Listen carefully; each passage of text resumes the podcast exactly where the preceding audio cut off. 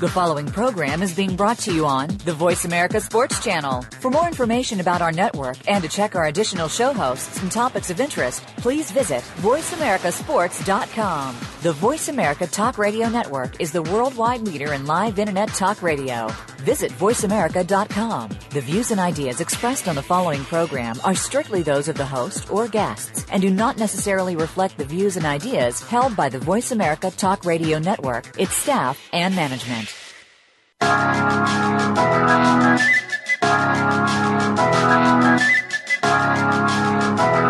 you.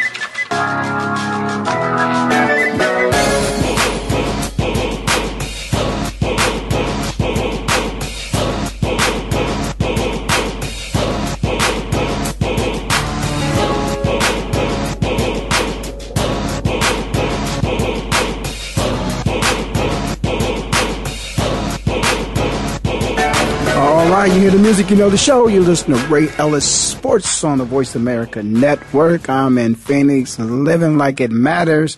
And what matters to me is all my family, friends, and loved ones in the Hall of Fame city of Canton, Ohio. I hope and pray that everybody is fine.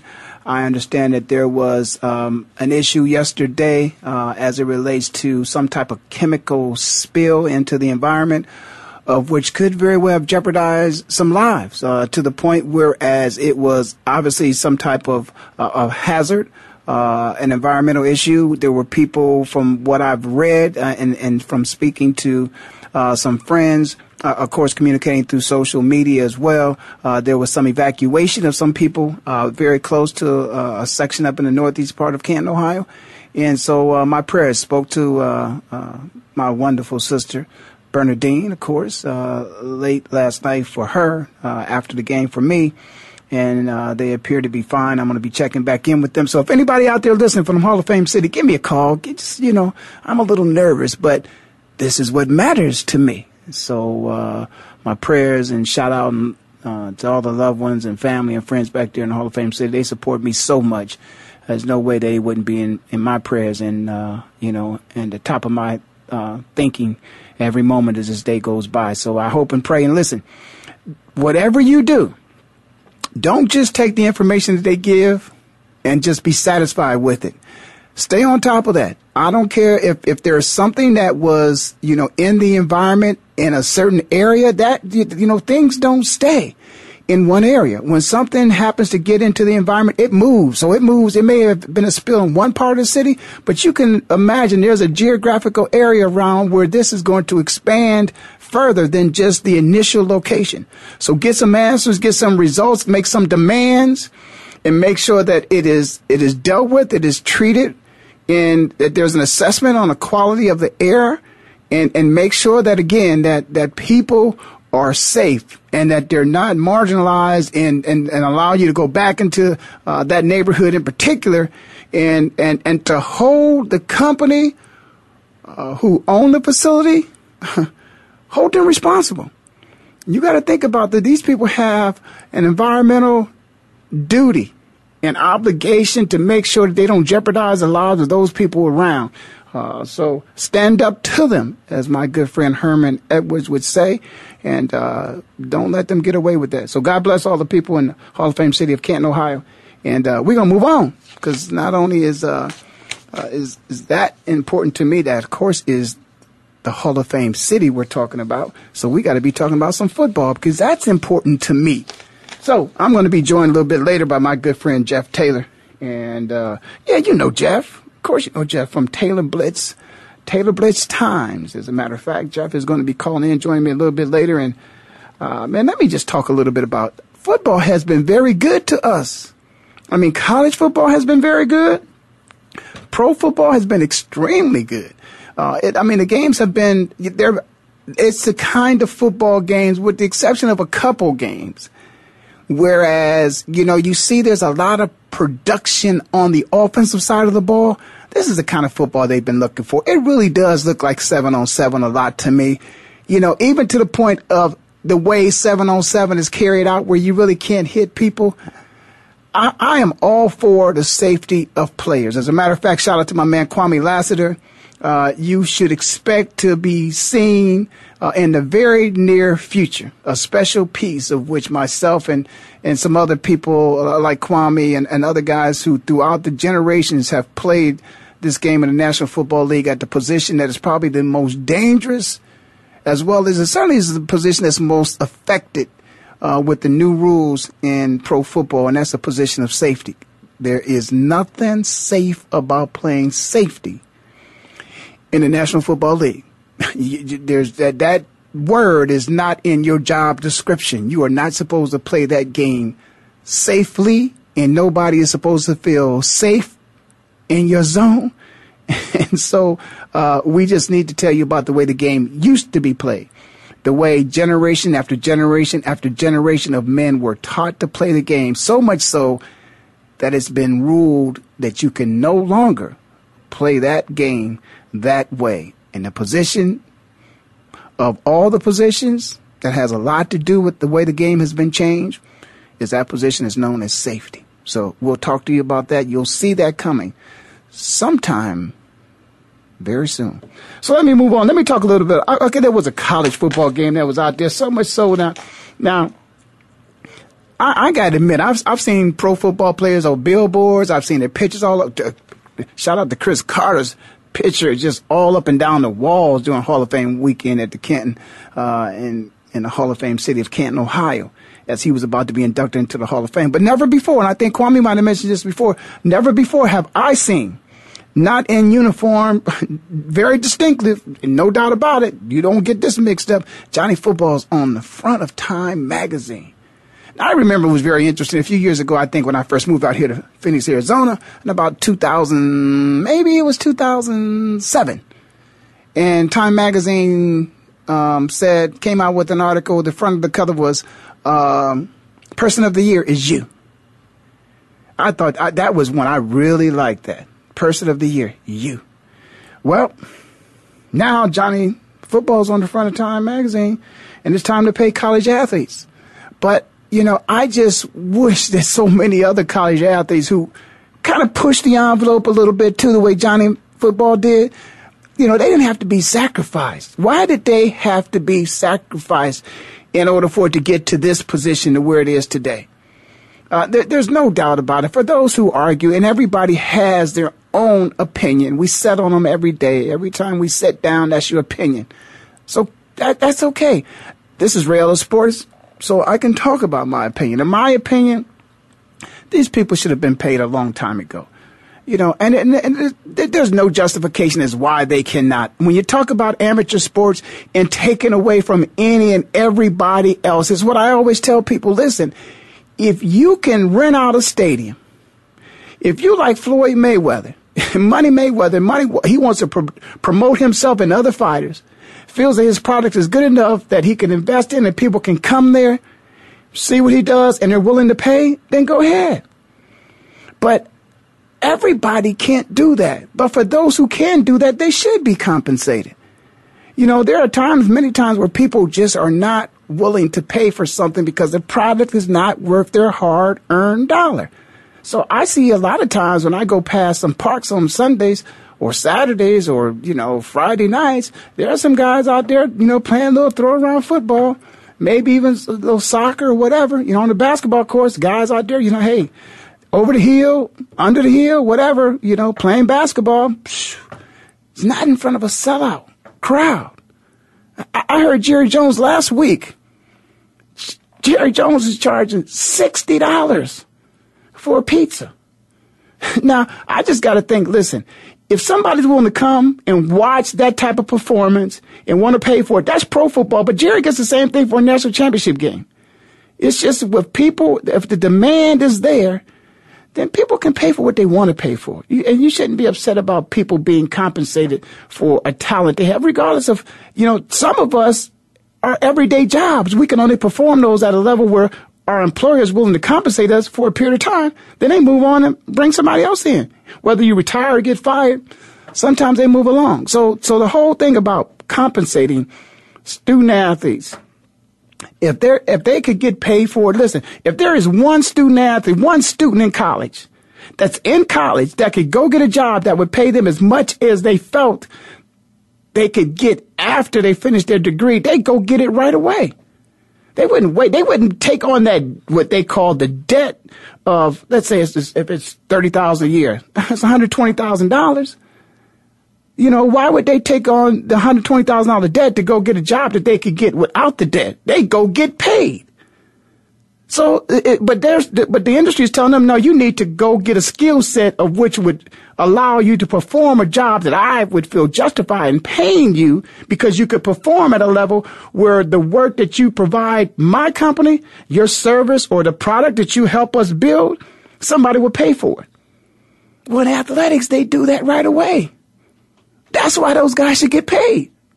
So anyway, I got my man with me, of course, you know, uh, uh, Jeff Taylor from, uh, you know, Jeff has been on, Jeff has been, man, on the show a couple different times. And of course, you know, whenever Jeff comes, we always have a good show. So I'm, I'm really looking forward to Jeff joining me. So is, is Jeff on the line with me?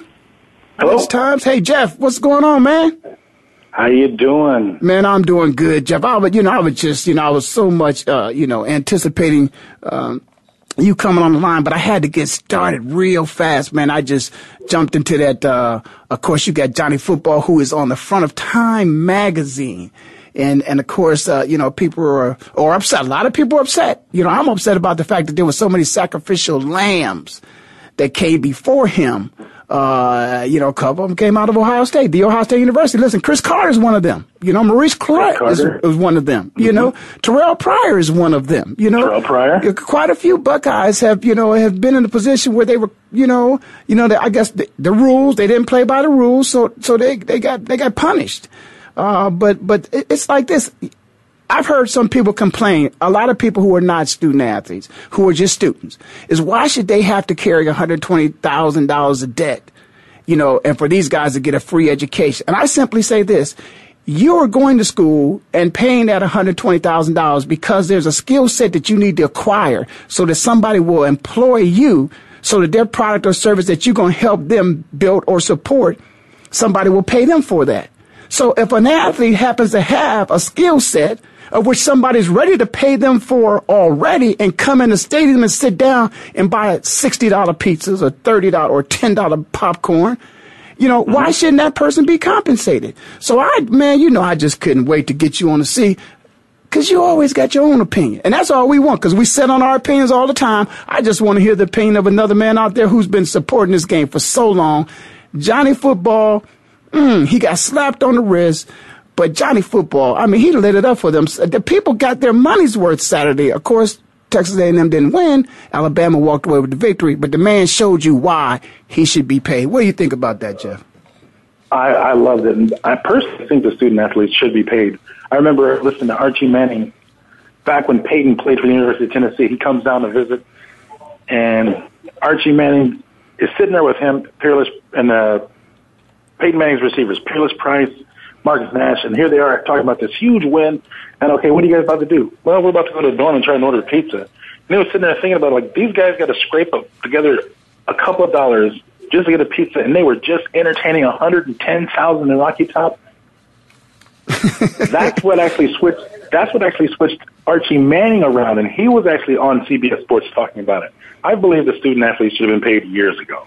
Yeah, and it, you know, and what's really interesting about that is, is Archie himself was a student athlete, very successful. Obviously, went to the National Football League, did an outstanding job as a quarterback in the league. Raised two boys, allow his boys uh, I'm, I'm, sure when I say allow is because I'm sure he put in a lot of time and effort with them to teach them how to play the game, to go on and become student athletes, very successful at their universities, now into professional league. But if it was something that he felt as if there's something wrong about this, he's certainly in a position to speak what he feels based upon his experience and then also his kids. So when you have somebody like that, I mean, Archie and his family is doing, you know, I'm sure they're doing pretty, pretty nice. They look very well to do.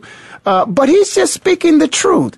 And I, for me, I think uh, there are some people out there in the case they would, anybody would want to call in 888 346 9144. Please feel free to call in.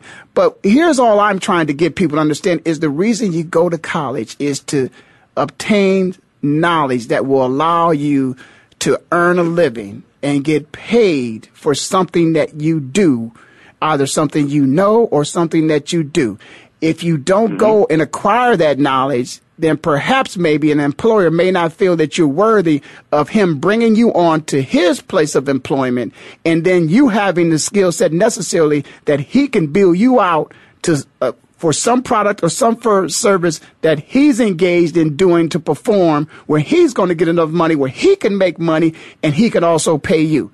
Now, if you're a student or you're an entertainer and you have that, and of course you worked very hard to to master that skill set you have, and somebody's willing to pay you for that, I don't understand what age has to do with that at all, or what amateur status has to do with that.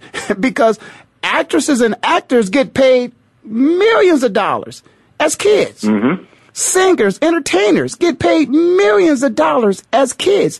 There are still things called you can go to school and, and, and you can study music. You can go to school and you can study theater or acting and you can get degrees. But at the same time, if you've got the skill set where somebody's willing to pay you now, they don't hold it against you. For the life of me, I don't know why people are upset with athletes who are asking and, and are asking instead of demanding, are asking for a system just to change and correct what's so wrong.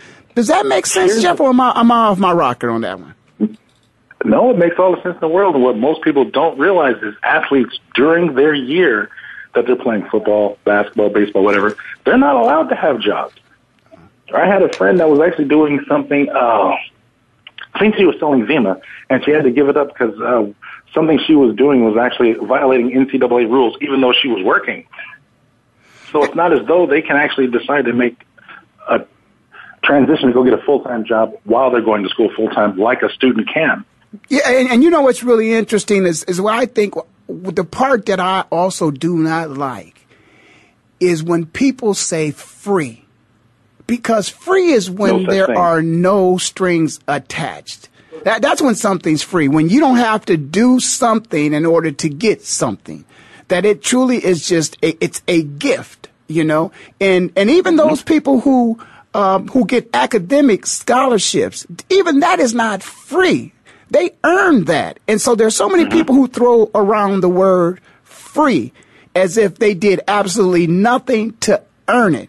Those young men and young women who have scholarships, athletic scholarships or academic scholarships, they earn that scholarship. There is, in order to get an academic scholarship, you got to carry, well, three point something, four point something. You got to maintain mm-hmm. that. And if you do, then you retain your scholarship. In athletics, you got to perform. There, there, that's right. You got to have a certain GPA and, and you got to perform this certain level on the team. Or guess what? Even nowadays, if you don't perform on a level, it's not a four year commitment. It's a year to year commitment. And for those people who think you can go to the National Football League, it's, it's just like anything else there's an assessment of a skill set that you must have. There's a determination, just like your interview for a job. There's mm-hmm. a different type of interview process, but it still happens. And the National Football League, if you don't, for some reason or other, pass that interview process, they don't draft you.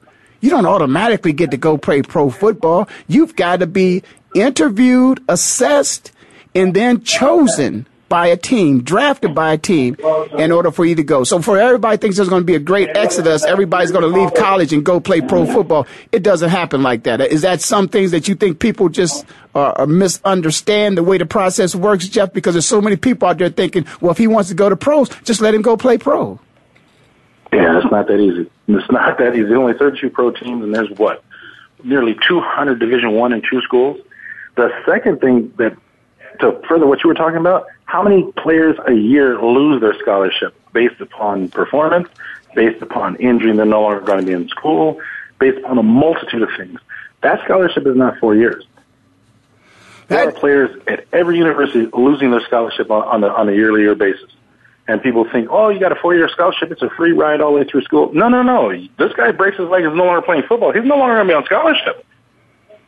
Yeah, and you know what's really interesting? You talk about break a leg. I think I saw something the other day online where I think think the kid, uh, maybe from Louisville, was it that uh, in the basketball game last year? You know, obviously, you know, had a compound fracture. The bone came out of his. Oh, leg. Kevin Ware. Yeah, he he finally was able to shoot a jump shot. I think, and I I think that's out there someplace. But you know, again, I, I also think that there are many people out there that when they talk about free, they don't, they can't imagine. This is what I would like to do. I would like for an individual, particularly, I, I don't know if it's somebody on one of these blogs or if it's a writer who takes a different position. He says that the scholarship is a free ride. I would love to put that person through what a student athlete has to go through in order to get this free scholarship.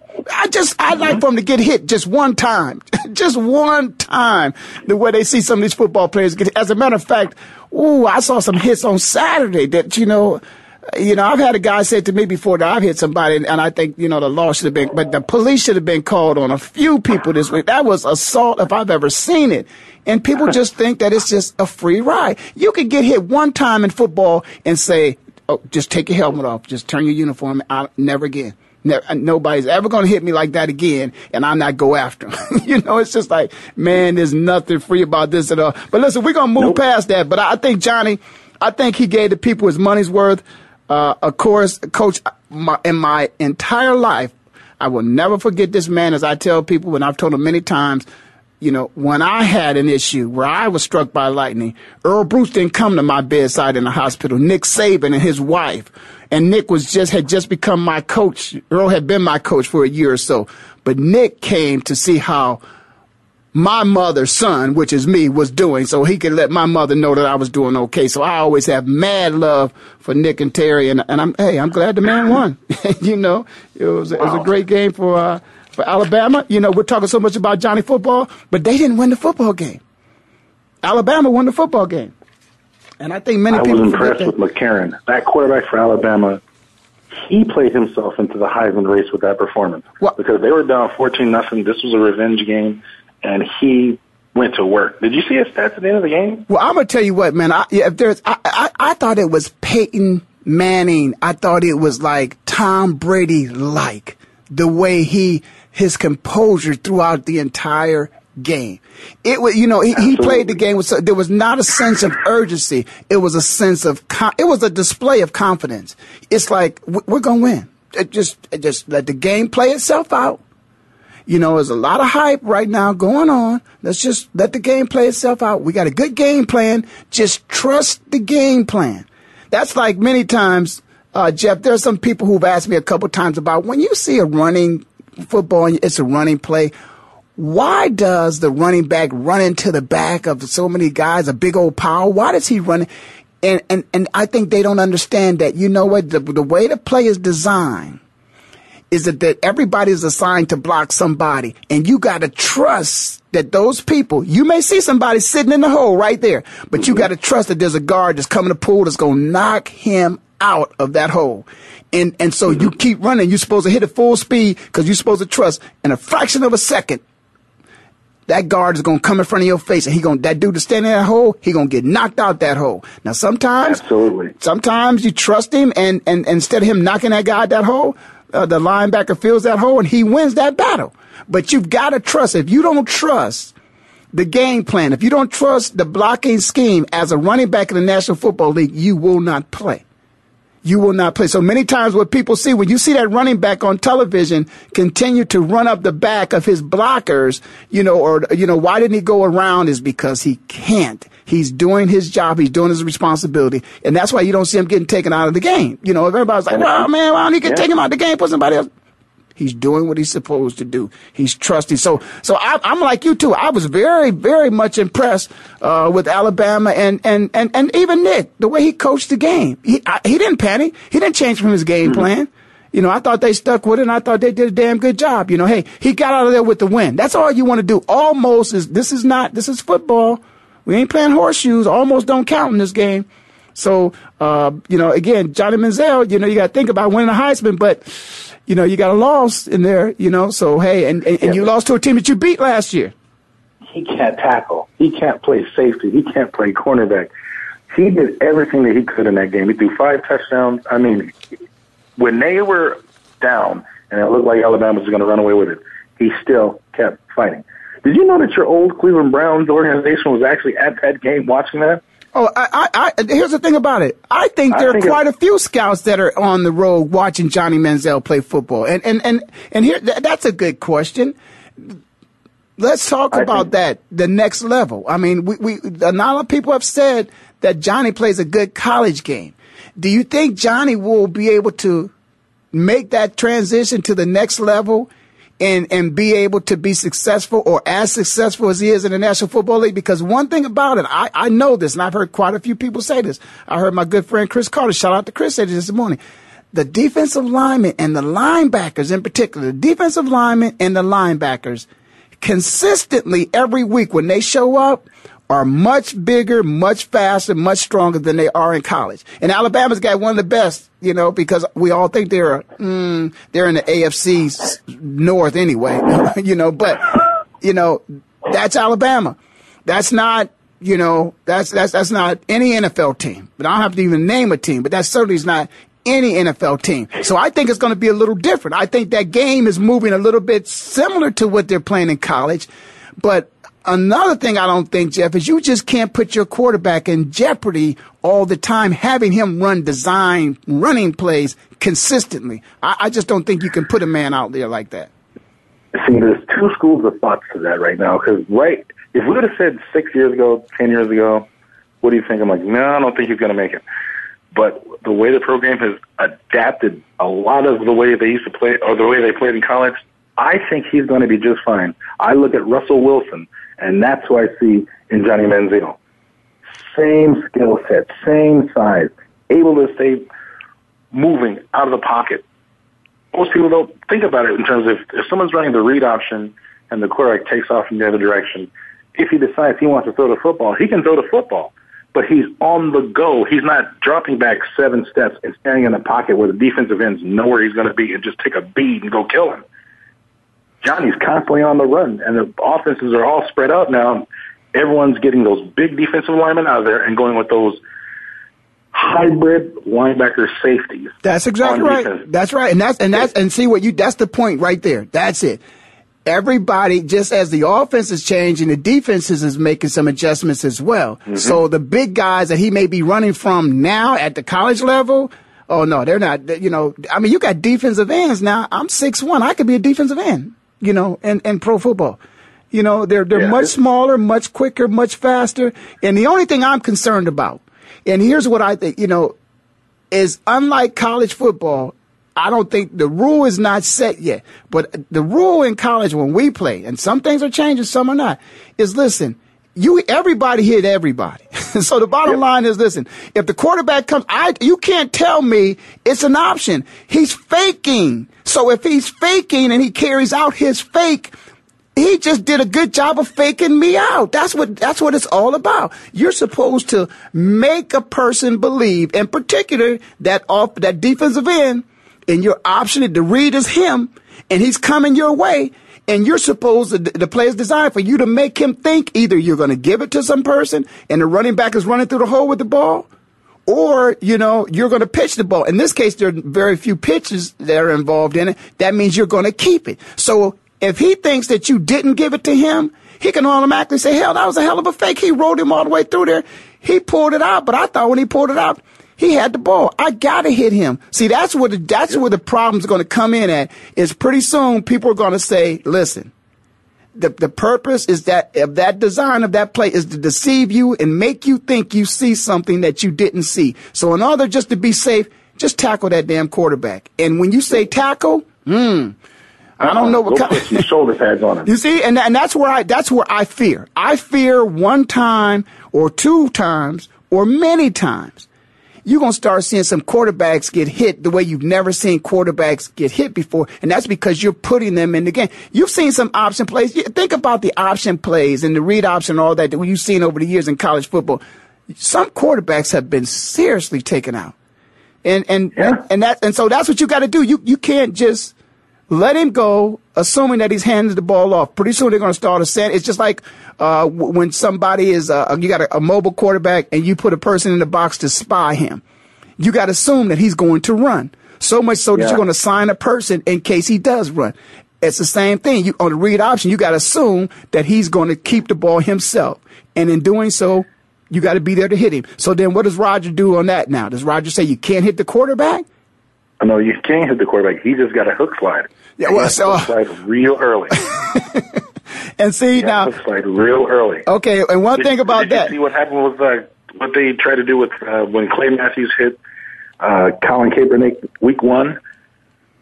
San Francisco, he takes the ball, he keeps it. Clay Matthews like, I'm going to hit you. I don't care if I get a personal foul. I don't give a shit. And yeah. hit him way out of bounds. Just well, you know what? Him. I'll tell you what, Jeff, we're going to talk about that. We're going to have to take a break, but we're going to talk about that because that's exactly oh. what's going to start happening. There's people going to start taking them shots on those quarterbacks because you never know when you're going to get another one. So you might as well give him something to think about. Hey, we listen to Ray Ellis Sports on the. Voice America Network. We're in Phoenix, living like it matters.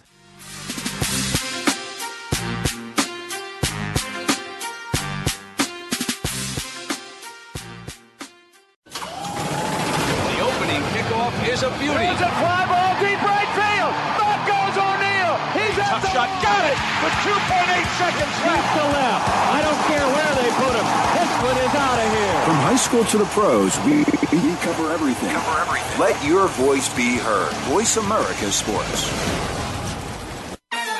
So Andy Serling packed his bags, left the city, and is enjoying his temporary digs in Saratoga. But that won't stop us from bringing you Playing to Win, the best online handicapping show for serious horse players. Catch Andy and his great lineup of guests every week throughout the month of August on location from the beautiful Saratoga Racecourse. He and his guests are some of the best in the biz. They bring you new insights to making money, and they tell it like it is. I'm 3 5 1 in this race, but the 3 is very much the one to beat. We're going to completely disagree on this race. I absolutely despise despise her, especially at 1 to 2. And it's anything but the same old horse racing show. This is a nine horse field, but really there are seven donkeys and two zebras. Playing to Win with Andy Serling, a show seriously committed to making more money at the game, but with a personality. This is a dunce cap horse for me. If this horse wins, next week I got the dunce cap on. YouBet.com's Playing to Win, presented by the Daily Racing Form. Look for it the day before big race days, mostly Fridays. Find a complete schedule in the Daily Racing Form or click on Playing to Win at YouBet.com may not know all their names, but you certainly know what they did. They helped make this game into what it is today. Now we can do more to help them. The NFL Alumni Association is proud to assist our retired players to help make their lives better today and tomorrow. To learn more, please visit NFLalumni.org. your internet flagship station for sports, Voice America Sports.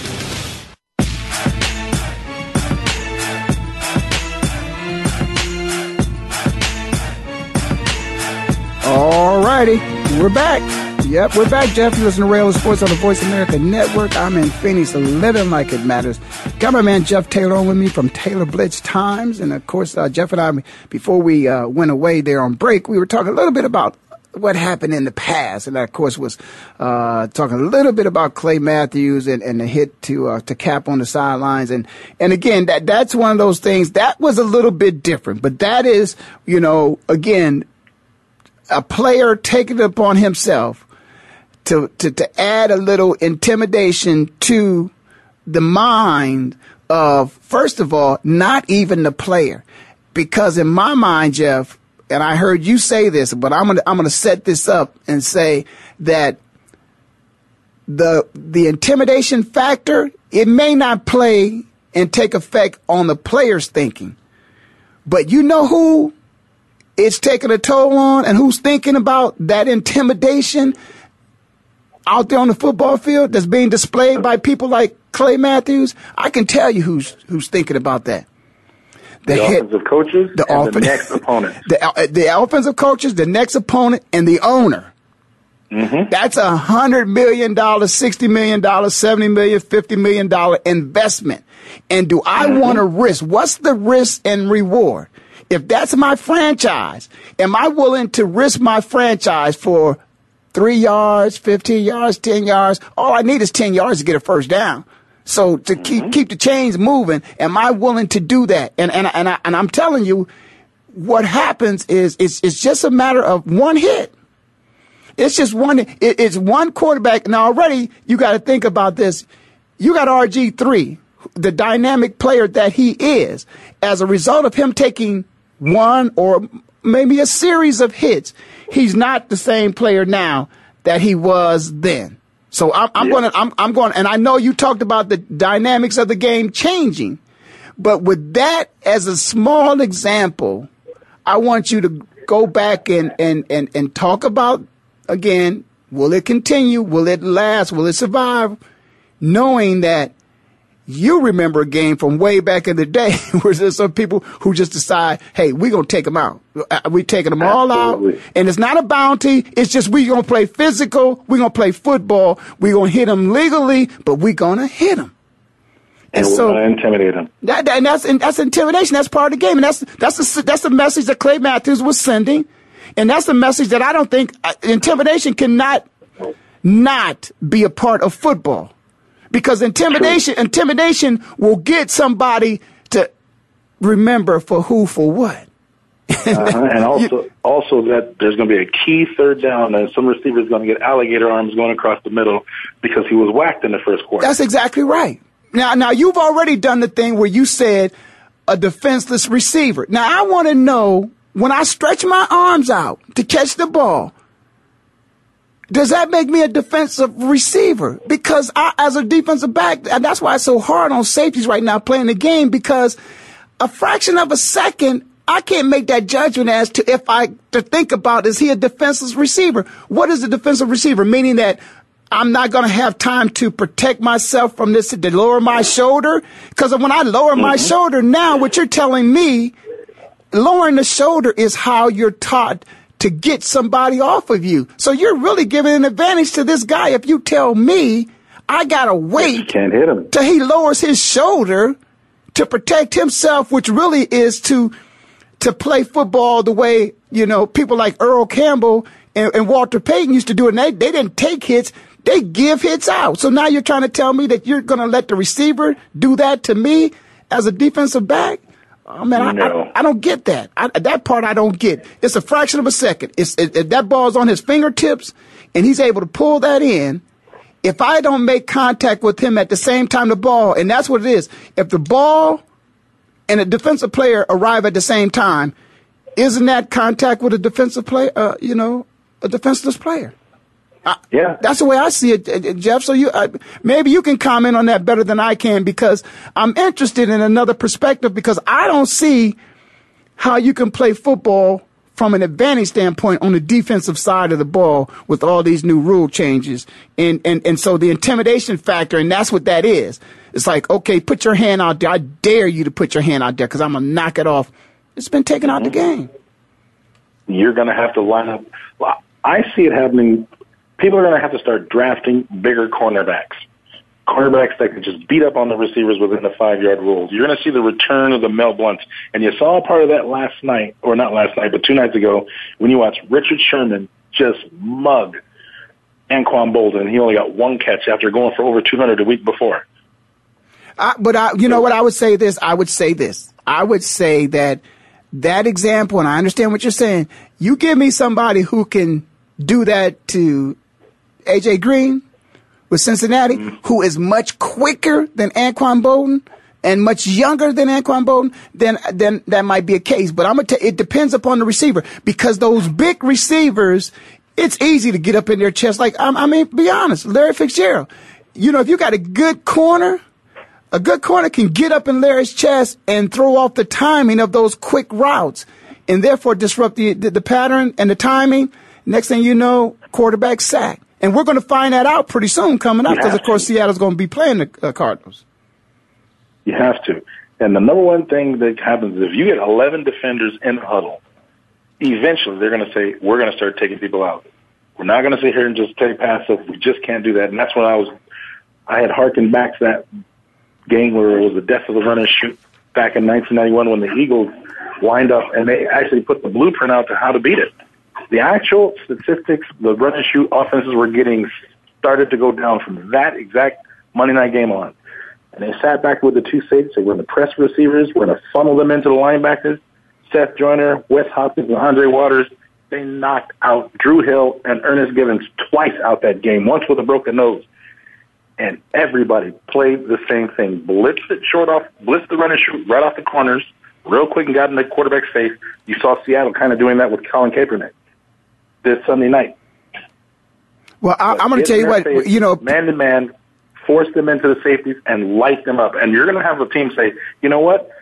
It's going to be someone in their playoff time, and someone's going to be playing either Atlanta or someone else and say, hey, listen, if you get the one shot, I want you to hit Larry Fitzgerald or hit AJ Green dead center of his chest. We'll take a 15 yard personal foul, but if he's intimidated the rest of the game, so what? We'll be on our way to the next round of the playoffs. And you know, and th- those type of things happen. I, you know, I, I know in my past, uh, I've been asked, uh, or I've asked for a 15 yard penalty. Uh, for uh, a simple means of a way to try to intimidate a player. Nothing dirty, but you know, if if they call it as something dirty, you know, it's dirty, but it's only going to be 15 yards. But I, I, just need to send a message to somebody. And and, and again, it, it was yep. it was going to be legal, uh, but it might cost me 15 yards. But but it but it's legal. But they're going to call it illegal because it's just you know. Is is going to look bad, you know. But that's the psyche uh, of a defensive player. But you just are going to say, okay, I'm going to take my chance. I'll pick my spot halftime you'll have coaches do it. That's what got uh, the New Orleans Saints into trouble two weeks to what two three years ago. Yeah, well, see, but but see, but but but see again. I think when you say okay. A bounty is when you identify a person and you put money on it. And somebody takes him out, they get paid. Was no money on any of mine. I didn't get any incentive. Exactly. You know, I just what I wanted to do is I I needed an advantage. And and listen, ninety percent of the game is played above the shoulders. So if you think of it, that's what I'm telling people. You don't have time to think about anything in football. You have already been programmed. And it's just natural instincts and reaction when you play the game. You don't have time to think. So I can't stop. That's what the whole thing that throws me off about an unprotected player. I don't have time to think about if he's protected or not protected. You, you, know, they need to do the, the, you know, you got the sports science thing going on. Break it down and tell me how much time a person has to make a decision on if indeed this person is protected or unprotected. I got the flight of the ball. I got the speed of the player. I got point A and B where those two come together at, and I'm this person in there that I'm supposed to be the, the third party to the equation. Come on, man. It's just. no, that's, you're, you're talking about you're talking about a tenth of a second. It's it's too hard. It's it's way too hard. But I, you know, talking about that game, shout out to my man Wes Hopkins. I talked to Hop a little while ago, and I'm gonna have to get Hop on the show. And, and of course, shout out to my man up in heaven, Andre Waters. Uh, Andre but, Waters. yeah, but but you know the thing about it is is that's why I like this is what I liked about Pete Carroll in my days when he coached us is you know we we learned cover two back in '79 by you know Pete Carroll taught us that, but we also played another cover was it was man under you know and that was the two guys behind you yep. and of course you know bump and run your guys and and that mm-hmm. was in a day where you again you could beat them up. I was a bigger corner you know, but I got Todd Bell behind me you know, so it's like okay I don't think you want to come to this side. You might want to try to go to the other side because it ain't going to work over here. But, you know, one thing about if you could get that jam or that receiver off the ball, and if it's a three step drop or something, it's not going to work because you just destroyed his timing. You know, he's supposed to be, yeah. you know, a certain amount of yards down the field once that quarterback gets his, his third step, even if it's a five step drop. If mm-hmm. you get that jam on that receiver and knock him off his his his route, then that just mess, messes up the entire uh, play uh, on the offensive side of the ball. So, so I do like, and that's what you're seeing with with uh, Pete Carroll and the Seattle secondary. That's what you'll see with Neat. That's what you'll see with Nick Saban at Alabama, uh, because these are secondary coaches. They they coach the secondary, and so right. they're, they're you can believe they're not going to be the weakness. Now, Johnny Manziel, he he made some good football plays on on Alabama, but but Nick was pissed whenever he made a play because he knew that that meant that his secondary did not make a play. He really doesn't like that. Same thing with Pete Carroll. If the secondary is ever burned, when, when, watch Seattle when they play. He takes a tremendous amount of pride in the success of his defensive backs. That's because of the position he coaches. And so I, I really think that the game nowadays, it's, it's, it's a seven on seven game. Even the, the running game has really been sacrificed. They talk about the fullback position is already, we witnessed that last night. The fullback position doesn't exist anymore. Cincinnati's got a no, defensive tackle. They got a defensive tackle, you know, nose tackle, you know, playing fullback, which again, I mean, think about that. You got a, you got a defensive tackle, nose tackle running through, leading the way through the hole for a running back Look how big he is. Look at the advantage. That's another advantage to the offense. I think, in my mind, and I've said this years ago, I thought it should have been a rule that refrigerator Perry should have never been able to be in the backfield. No, you can't do that. Well, well, why can't you? You're Roger Goodell. You can do what you want to do. You, you, you make, you, you tell me I can't hit you, but you're going to put a man three times my size in the backfield. Now think about that. I can't hit you, but you're going to put a man three times my size. I got a corner over here weighs, you know, soaking wet, butt naked, weighs 180 pounds. You got a fullback in the back that weighs 275, 280. I don't think that, how am I supposed to tackle him? If I go low on him, I'm going to break my neck. I guess I hadn't thought of it from that standpoint, but I guess you actually got a point. Yeah, that's, come on. That, Only from the state of what's fair between offense and defense. All right, hold, hold, I, I, tell you what, Jeff, hold that, because I, I, I, hit you and you weren't ready for that one. I want you to think no. about that. We're going to take a break. We're going to come back. You listen to Ray Ellis Sports on the Voice America Network. Got my man, Jeff Taylor from Taylor Blitz Times with me. And we're going to come back and he going to think about a big old defensive tackle running the football like Fridge Perry back in the day. Think about it, Jeff. Think about it. We'll be right back.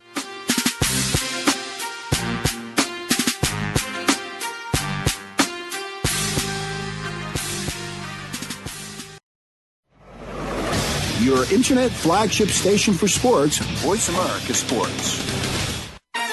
So Andy Serling packed his bags, left the city, and is enjoying his temporary digs in Saratoga. But that won't stop us from bringing you Playing to Win, the best online handicapping show for serious horse players. Catch Andy and his great lineup of guests every week throughout the month of August on location from the beautiful Saratoga Racecourse. He and his guests are some of the best in the biz. They bring you new insights to making money, and they tell it like it is. I'm 3 5 1 in this race, but the 3 is very much the one to beat. We're going to completely disagree on this race. I absolutely despise despise her, especially at 1 to 2. And it's anything but the same old horse racing show. This is a nine horse field, but really there are seven donkeys and two zebras. Playing to Win with Andy Serling, a show seriously committed to making more money at the game, but with a personality. This is a dunce cap horse for me. If this horse wins, next week I got the dunce cap on. YouBet.com's Playing to Win, presented by the Daily Racing Form. Look for it the day before big race days, mostly Fridays. Find a complete schedule in the Daily Racing Form or click on Playing to Win at YouBet.com may not know all their names, but you certainly know what they did. They helped make this game into what it is today. Now we can do more to help them. The NFL Alumni Association is proud to assist our retired players to help make their lives better today and tomorrow. To learn more, please visit NFLalumni.org. your internet flagship station for sports. Voice America Sports.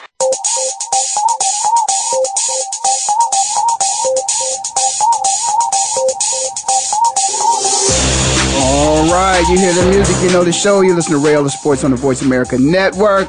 I'm in Phoenix, living like it matters. Got with me Jeff Taylor from Taylor Blitz Times with me. You can check his blog out if you want to. Uh, be sure to do that and, uh, and leave a message there for uh, Jeff and let him know what you think about what he's writing about, what's on his mind, and tell him what's on your mind. Jeff, let me ask you, just last week, just going back, I guess for me, the most disappointing game, I would have to say, it was a truly letdown for me, was the Seahawks and the 49ers. Was there any other game that you thought was somewhat of a letdown that didn't just live up to the billing? Last night, the Bengals should have laid the Steelers out, and they played skittish and allowed the Steelers to stay in the game. That one was disappointing. How were you disappointed with the 49ers and the Seahawks? Well, well because the Seahawks just killed the, the 49ers, didn't even show up. The 49ers showed up. They just got beat down. And they got beat down for the third time. First one was when they were going to play last year, week 15, and lost 42-13, and every 49er fan and pundit kept trying to dodge that gee, what would happen if the 49ers played them? I'm like, guys, they already did, and the 49ers destroyed them, and they've all had their starters healthy. Well, again, like you said, you know, but, but you, you, you want to know what the worst part is? I, I know, I know. The Seahawks still got some people. I know, I know. Percy Harvin yet. I know, I know. I, I agree with it's you. Don't get worse. But I, but listen, I, there's just some teams that other teams just don't match up well with, and for some reason or another, I think that you know, position by position, the 49ers just do not match up well with the Seahawks. And so, nope. you know, a lot of times that happens in basketball, but in football, sometimes, you know, some teams could be exploited as well. And I think that in that particular case, now it's just a matter of how the season plays out because we know it could end up that the NFC championship game could be played in Seattle and it could be the 49ers going into that one and the 49ers probably ain't going to feel too comfortable. But then again, I would imagine that Harbaugh, listen, he going back to the draw. He going back to dad now. He's sitting down with dad and trying to get some old school instructions as, hey, dad, okay, you, you got to help me. I got to beat these boys. You know, you know, I want to get back to the Super Bowl and win, but it's going to go through Seattle. He's going to spend some time each week. He might put an hour or two into how do I beat Seattle. So I think the next time they play them, I think it's a different ball game. But you know, last night I wouldn't say I wouldn't say I was that disappointed. The only thing that disappointed me with with with, with Pittsburgh was if Felix Jones is your starting running back and the only running back you really have, why is he returning kickoffs? I mean, really? You can't find somebody else to return the kickoffs? You're going to jeopardize your starting running back? Okay, I didn't understand that. But, but I really didn't expect I mean, everybody had been picking Cincinnati to win the game. so to me, score doesn't really make a difference as who wins and who loses. And and Pittsburgh, obviously, they always talk about they reload, they don't rebuild. Mm. No, they got to rebuild. They re- I think it's about rebuilding right now for for the Steelers, and so uh, you know, it's a chance for chance for maybe uh, it ain't gonna happen, but it's a chance for the Browns or somebody else. You know, somebody else is gonna come out of that division. It's, it's not gonna be the Ravens. Well, no, I take that back. It's it's going to be the Ravens and the Bengals. One of them are going to take that division. But but Bengals easy. Yeah, yeah the picks right. So you, you so you think the Bengals will go in and beat up on the Ravens a couple times too, huh? I've had the Bengals to get to at least the AFC Championship game.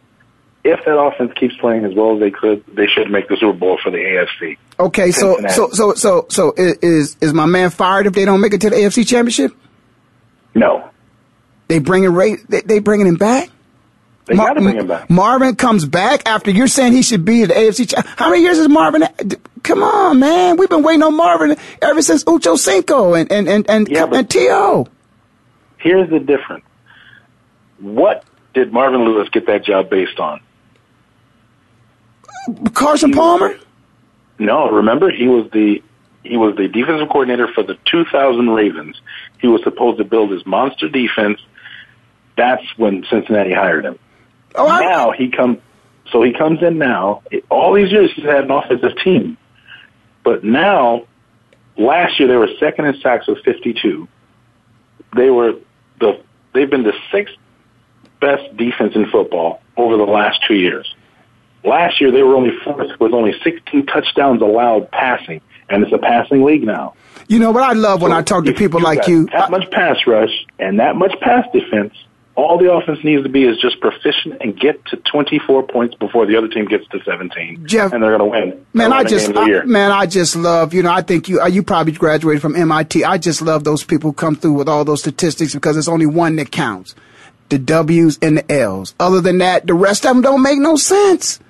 Regardless, you know, the most statistical uh, performing team, elite performing team statistically, a lot of times are left home watching games. It's just, but you and, it's, it's win or lose. It's win or lose. If you, if you can get after the quarterback, I, if you can get after the quarterback and you can defend the pass, you're going to do well in this league. We just talked about the Seattle Seahawks. That, well, you okay, Jeff? Now, come on. Now, I really got to go at you now because it's a passing league. It's not a running league anymore. So yeah, you, everybody's got to stop the pass now. And what I've said, this yep. is what I'll tell you. Listen, if you're playing, the reason why you saw Peyton Manning do his thing, seven touchdowns. Come on, give me a break. And Tom Brady do his thing is because listen, if you want to beat those teams, you got to stop the quarterback. That, the bottom, nobody, neither one. I can't even think of anybody else, and that's why Ben Roethlisberger. That's why they beat him last night. Guess what? He doesn't have a running game. Running games really don't. They don't even existing anymore. Michael Vick is now throw had a 400, you know, one of his best games in his life. It's all mm-hmm. about passing. So if you can't stop the quarterback from passing, Green Bay had the nerve to have a 400 yard passing, and luckily the first time ever, a 100 yard rusher in a game. So if you can't stop the passing, don't even worry about the run anymore. Just, you know, force them to run. But if you can't stop the pass, then, then, then you're right. You're, you're, you're, you're not going to win. If you can't stop you that quarterback over the there, you're not going to win. But you got to have a quarterback that can throw. You got to have a quarterback that can throw. Listen, a quarterback that can throw. This is what my my personal opinion has always been. A quarterback that can throw must be able to run. I, the running, I, I, I never understood why the quarterback running ability is a surprise to a person. That's a detriment to him if he can't run. That's a liability if he can't run. Ask me about Ron Jaworski back. He couldn't run away from Lawrence Taylor. you know, that, that, yeah, exactly. you know, if you can't run as a quarterback and you can't extend the play, that's all a part of your package. As a quarterback, you need to extend that package. Real quick, we got to go. We got about a minute left. What game you looking forward to this week? Who you want to see? I just want to see Seattle play. I just love watching them play because they play with spirit, speed, and passion on defense. And that you know that comes from that comes from Pete Carroll. That that, Yeah. that, that that comes from Pete Carroll. One last question: Would you bench RG three? Yes, You would bench him right now. yes, And why would you bench him? Is it because of the performance or because he's injured? both. Wow. Well, you heard it right there. I'd- Jeff I work him back slowly.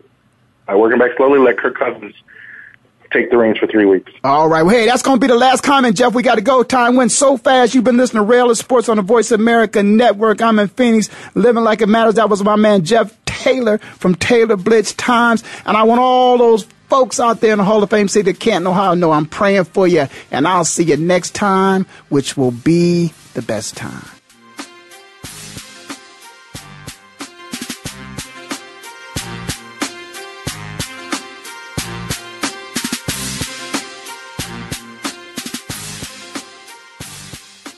Thank you for spending this hour with Ray Ellis Sports on the Voice America Network. We hope that you have enjoyed today's conversation. For more information and to write Ray, visit www.rayellissports.com and be sure to join us next Friday at 8 a.m. Pacific Standard Time for Ray Ellis Sports right here on the Voice America Network.